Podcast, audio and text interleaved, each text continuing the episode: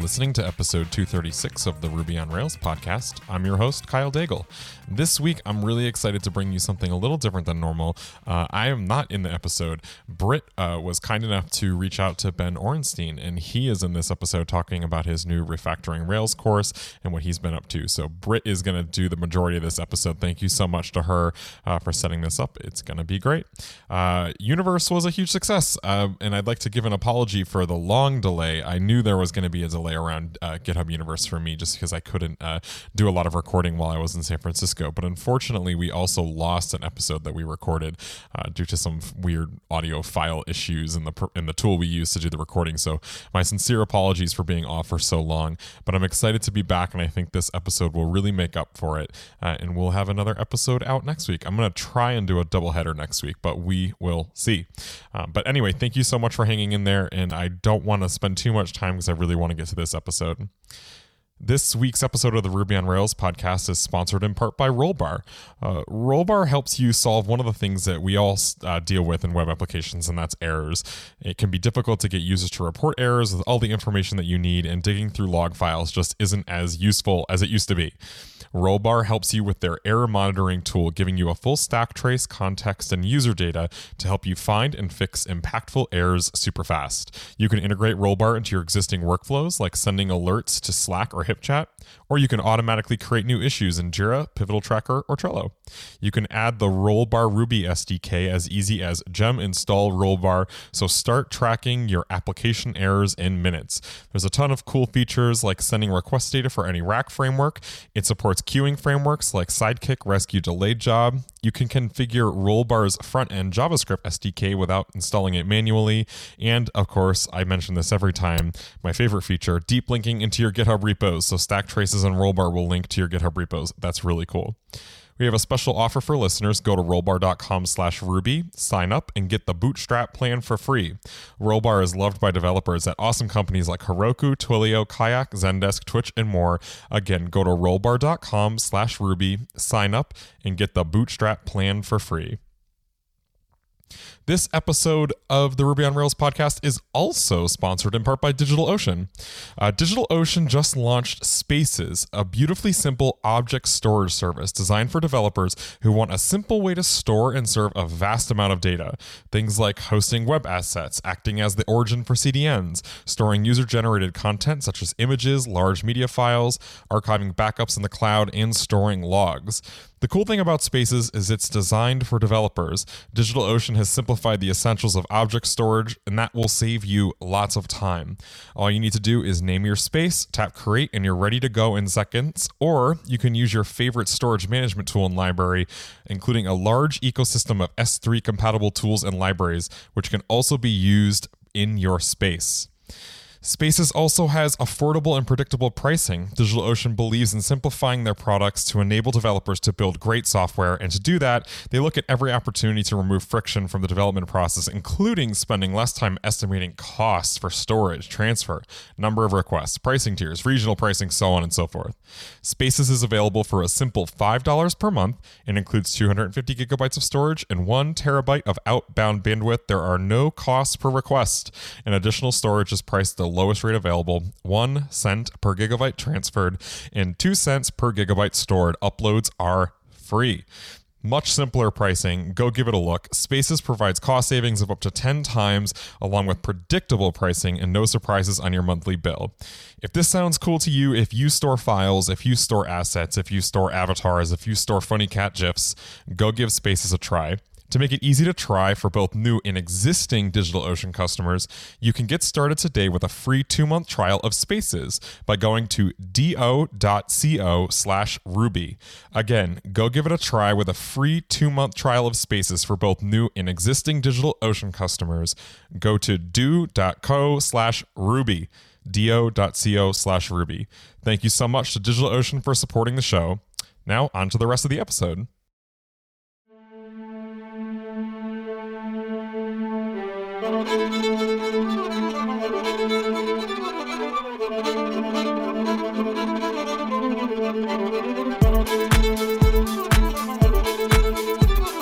Listeners. This is your Ruby on Rails co host, Britt, and today we're doing a special interview with the creator of the new Rails course, Refactoring Rails, Ben Orenstein.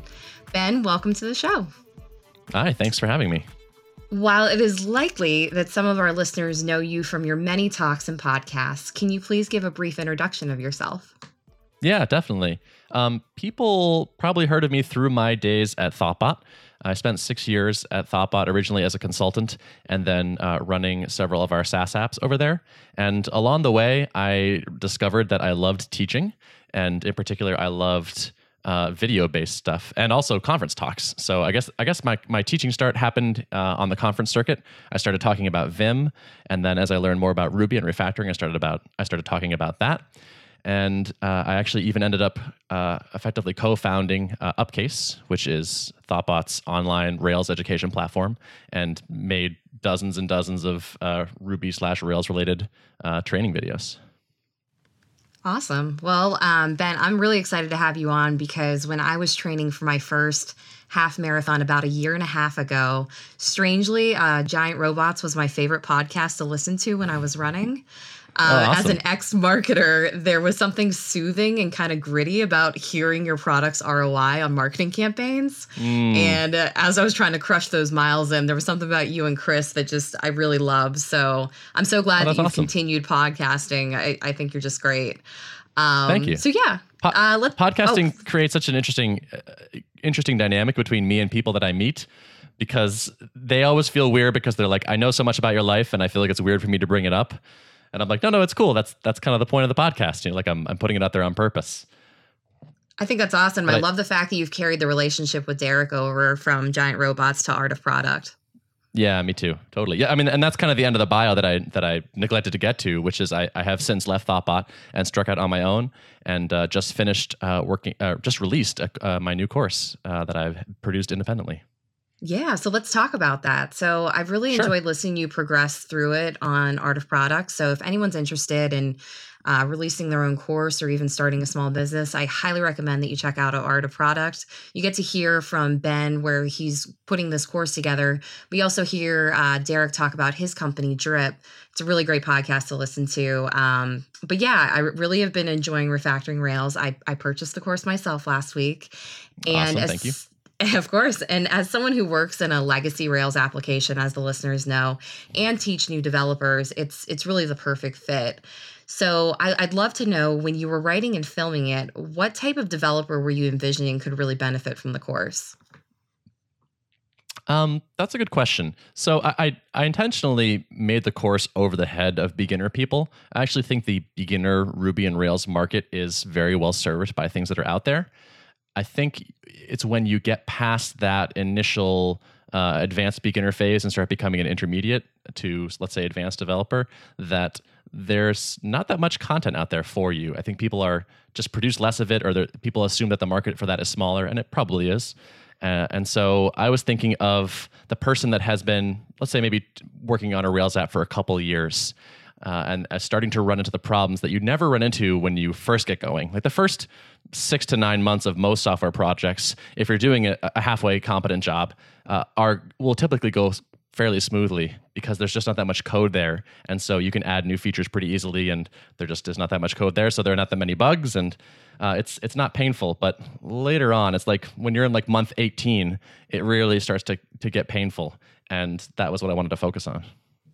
No, I think that's great. And, you know, as someone who teaches boot camp students, typically all the applications that my students are working on are Greenfield apps. And I, I tell them that it's more than likely when they go out and strike it out on their own that they're going to end up in a legacy application and mm-hmm. knowing the best tips and tricks and where where to even look in a Rails application. So, how about for you? Like if you're getting into a Rails application for the first time, what are the first couple places that you're going to check out to kind of get kind of gauge what's going on? I actually have um, a trick that I use pretty consistently, which is uh, I look, I run a quick shell command to count the number of lines of all the files in the app models directory and sort it. And so I can usually what I'll find is that there are in let's say like a medium sized Rails app, probably two to three giant objects. They typically are God objects. Uh, if the application is like uh, an e-commerce application, it'll be like order.rb, user.rb. User is always in there in a Rails app, just about. Uh, and then like sort of one or two domain concepts that are really core, maybe like order and charge or order and product, things like that. Uh, so I like to get a. I find that just seeing the, the relative sizes of these things gives me a lay of the land. Uh, and then I will start pulling open those first three or four biggest files and just see. I, I kind of just want to like browse through them and see how bad they are. Generally, I'm kind of looking to like, okay, how how nasty is this thing going to get? And so I start with the the biggest, gnarliest models, and if those are clean and tidy, then I can usually make a pretty good guess about the rest of the app being pretty good. That's awesome. I uh, most people will typically say the gem files, so I actually like your approach because mm. you can find the things that are going to be the the most troublesome right off the bat. Usually, you can look at that gem file and just see that they, you know, they've included 250 dependencies, and you kind of shudder a bit. But um, mm-hmm. I like that trick. That that's a good trick. Um, and then, of course, running the tests. I really love the SimpleCov gem just so I can see the test coverage. Um, but sure. no, that that that is definitely a good trick. So, um, as I've been going through the course, it just amazes me. It, it, feels like a lot of the code snippets that you're using really do have like a, a story behind them. So, I'd hmm. love to know how difficult was it to come up with code to write curriculum on? Did you have to end up looking at a lot of open source code, or were you just really sitting there and trying to imagine legacy apps that you might come across? Yeah, it was the latter. Uh, all of the code, just about all, like 95% of the code samples in the app were all bespoke. Uh, I can't, and that was like my process for each screencast was okay. Let me think of a concept I want to teach, like um, refactoring tests by uh, introducing a page object, which is one of my favorite uh, things, my favorite techniques for for tests. And I was like, okay, the first thing I need is crappy tests. And so I would just like spend a lot of time writing tests that were crappy in the right way that that refactoring would make sense. And I, I think this is perhaps an underappreciated art in education in general is coming, uh, but I, but particularly for programming for me, coming up with a good example is really challenging because you want something that is meaty enough that it looks real world. And mm-hmm. I'm, I'm very pleased to hear you say that it, it felt like I had pulled real examples or examples of the story behind them because you want that feeling where it like it this thing looks reminiscent of real work. For example, you can picture yourself doing this at work.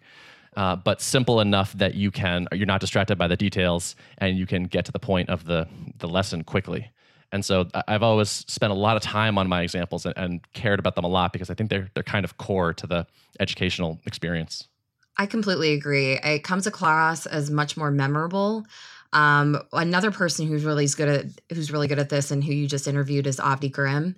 Uh, his book Confident mm. Ruby it like fundamentally changed how I program just because a lot of his examples he would walk you through a scenario and then he would walk you through what you could do and what you should be doing. And there's something about mm. that that just really stuck in my brain because when I would go reach for that tool set, I would remember the little story because to your point um, in a lot of your conference talks, people really enjoy stories and that that's how things are going to stick totally. in their mind. So that that's awesome. So one cool thing that you did is you actually sent out a sample epi- episode of the course to your newsletter subscribers, and we can link to mm-hmm. that in the show notes. But I had a couple of thoughts on. So you uh, linked to ten. It was ten tips and tricks uh, for Rails, correct? Mm-hmm. Okay, so yes. the first one that I definitely had like a big reaction to is I really do not enjoy to do comments at all. I really do believe mm. that those belong in tickets. Have you ever had a situation where developers were very adamant that they keep to dos in the code base? Like, where does that like feeling come from for you? No, I don't. I don't think so. I I have seen it done a lot.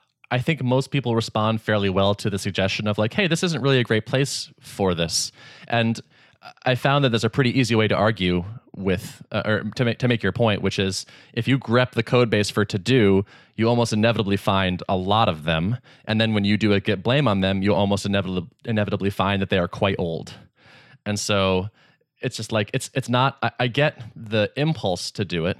Uh, it feels like you're leaving the to do right next to the thing that needs done. Th- theoretically, that should make sense um, but it just turns out that it doesn't feel like anyone ever opens up a file and says how many to-dos are in here let me just knock out all of those or like gets to work on a monday morning it's like i'm gonna do all i'm gonna kill out uh, all the uh, to-do comments we have and just make sure we get all those done Yeah, that's absolutely true. So my boss, um, he's the director of e-commerce at our, our nonprofit. He will often go through Code Climate and he will look for security issues or a particular method, a particular object that is crufty and just needs some love, and he'll generate tickets that way. But I don't Hmm. think in our entire time has he actually gone through a code base looking for actual to do items. You're right. Like I've never sat down and just pummeled through to dos. So I've gotten to the habit Mhm. of when I've come across one, just delete it and create a ticket if it's legitimate. Yeah. Especially when the to to dos are silly, when they're like, I can do better here or something like that, just something completely vague. Sure. You're like, oh, okay. Mhm. um, you actually reminded me of something yeah. um, which is I have I have I have thoughts on the idea of going through like code climate scores and creating tickets based on hey this thing is a C let's make it an A and that's that's not bad like that's that's probably a good use of time uh, there are much worse ways to spend your time. But my personal uh, f- approach that has worked pretty well for me is I try not to refactor things just because I could refactor them. Like oh hey this object over here is a little bit bigger than it could be. Let me just um, extract something from it. I typically try to do my refactorings as part of doing something else. Like my favorite time to refactor an object is right before I need to change it. And so the first thing I want to do is refactor the object so that my upcoming change is going to be easy. And then I'll open up a PR for that refactoring and we can look at that independently. And then I will branch off from there and try to make my change. And this this has some some nice benefits to it, but one of my favorites is I've had the experience of starting to refactor an object and then going to make my change and then realizing like oh you know what uh, after all it turns out after all this isn't a very important um, change to make but the refactoring can still get merged and it feels like i haven't wasted that time That makes complete sense. I like that a lot. Um, okay, so another thing that you brought up is using guard clauses at the beginning of a method, so that way you can almost find the easy outs.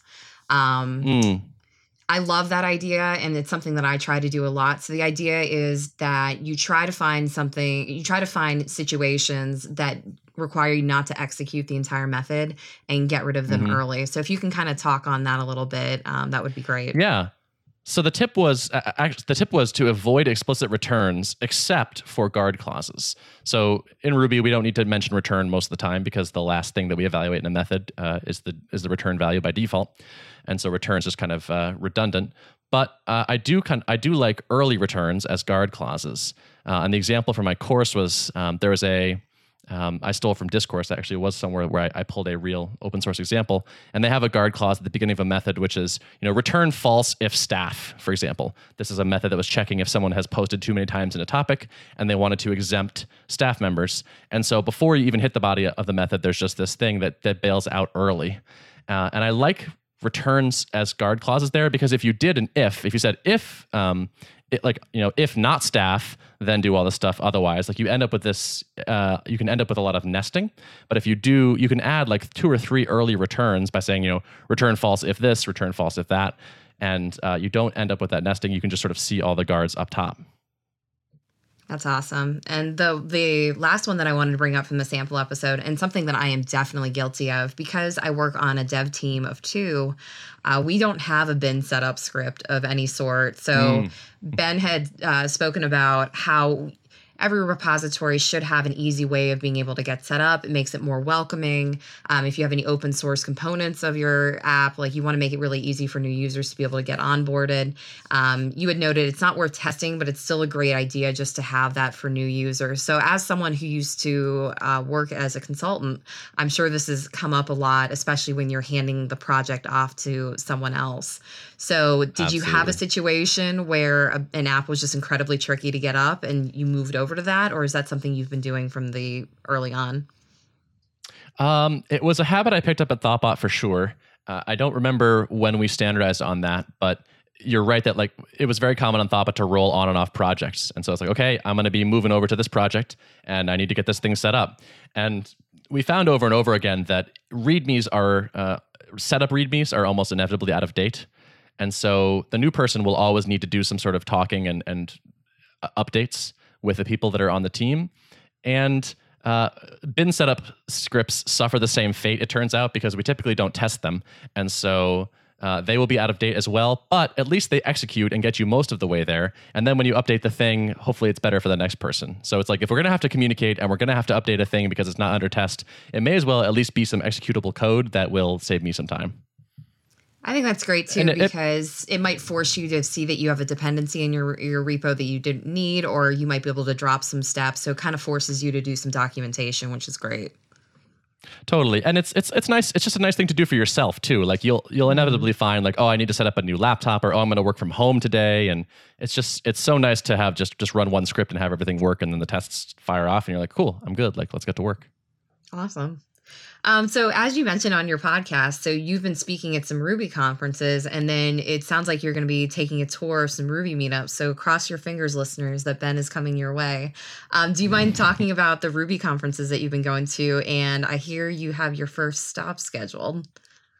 Yes. Um, so you can actually do more than cross your fingers. If you have a meetup that gets a good turnout, I would like to come talk uh, at your meetup. Uh, I'm working on the talk right now. It's going to be basically a re uh, a reworking, a refactoring of my uh, refactoring from good to tra- great talk that was uh, has been my most popular talk to date. Uh, so if anyway, if you're interested, let me know. I'm looking for places to go right now, so uh, feel free to email me. Uh, and um, the places I have been, I was at Rocky Mountain Ruby and Southeast Ruby. And funny enough, I actually wasn't talking about refactoring there. At both those conferences, I was talking about Elm, which is kind of my new obsession.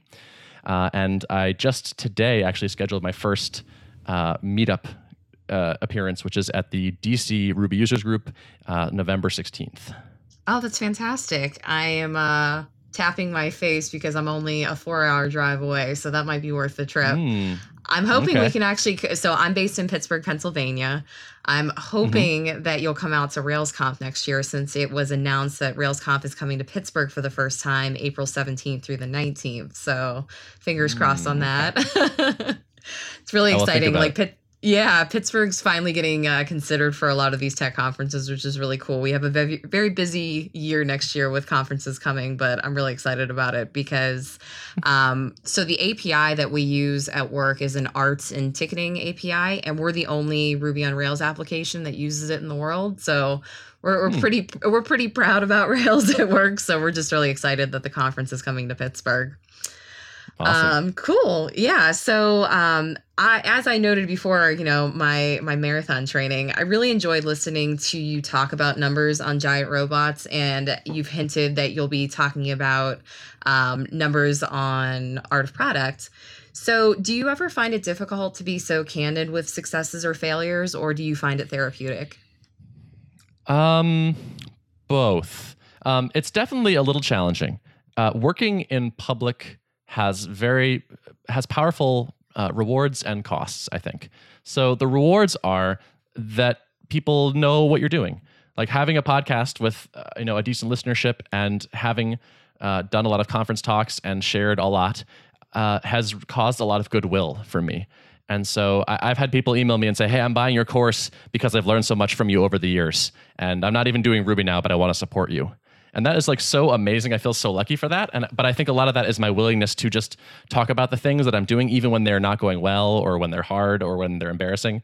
Like and the, the drawback for me the, the pain for points i feel is that i tend to be i get excited about new things easily and yes. i change my mind quickly.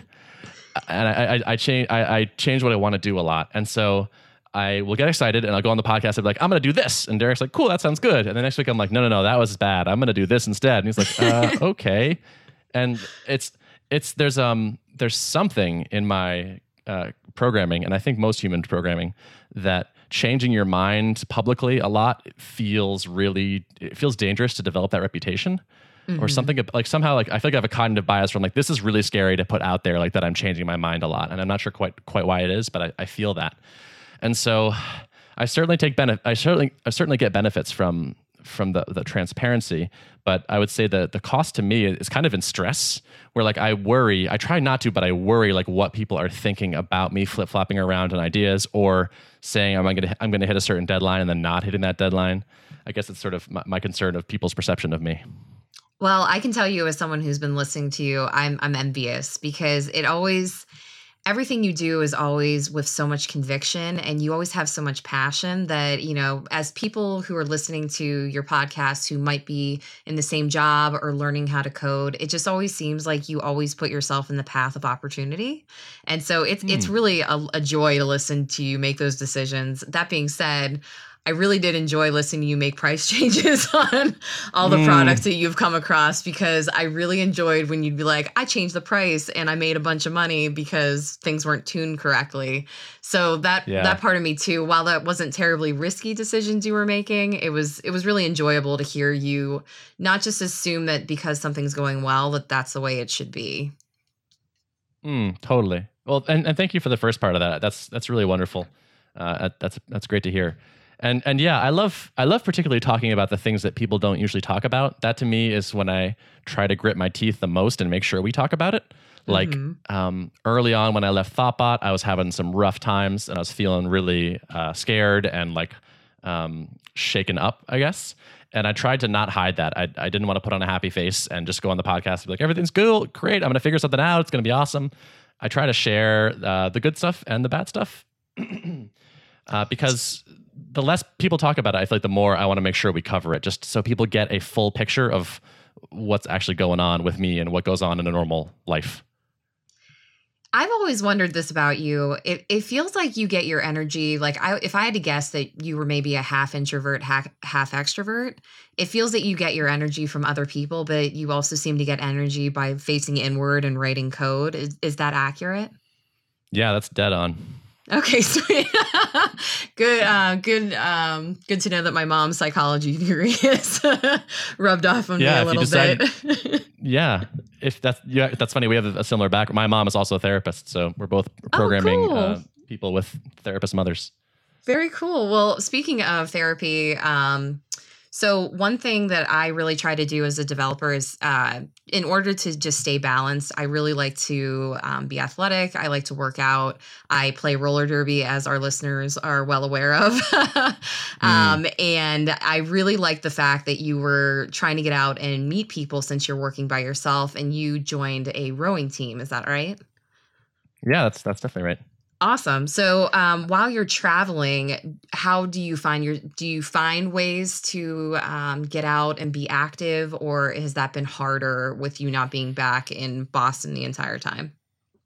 Um, well, so far I've I haven't done a crazy amount of travel. Uh, so I was I was anticipating a sort of walkabout where I was going to just be moving between Ruby meetups and conferences and and talking continuously and I ended up scheduling fewer than I uh, uh, originally planned. Shocker, I changed my mind on something, um, and so um, uh, I haven't had. I've actually mostly been in Boston, and so my my exercise stuff has been what it usually is, which is uh, I get really excited about a thing and I do it for six weeks, and then I get totally not into it at all, and I switch entirely. So like rowing was a perfect example, and then like then it was handstands uh, happens to be lifting weights right now, but I just I constantly switch what I'm doing just because that's how my brain works for some reason. Well, you'd be a perfect candidate for a class pass where you get to try all kinds of different gyms under one membership. Totally. Yeah, I just tried yeah, a actually. pound class the other day where you you beat you get a, a, pair of drumsticks and you basically hit a lot of things. So I actually really wow. enjoyed that. So you, I highly recommend. Are you sure this wasn't it. in Portland? it was not.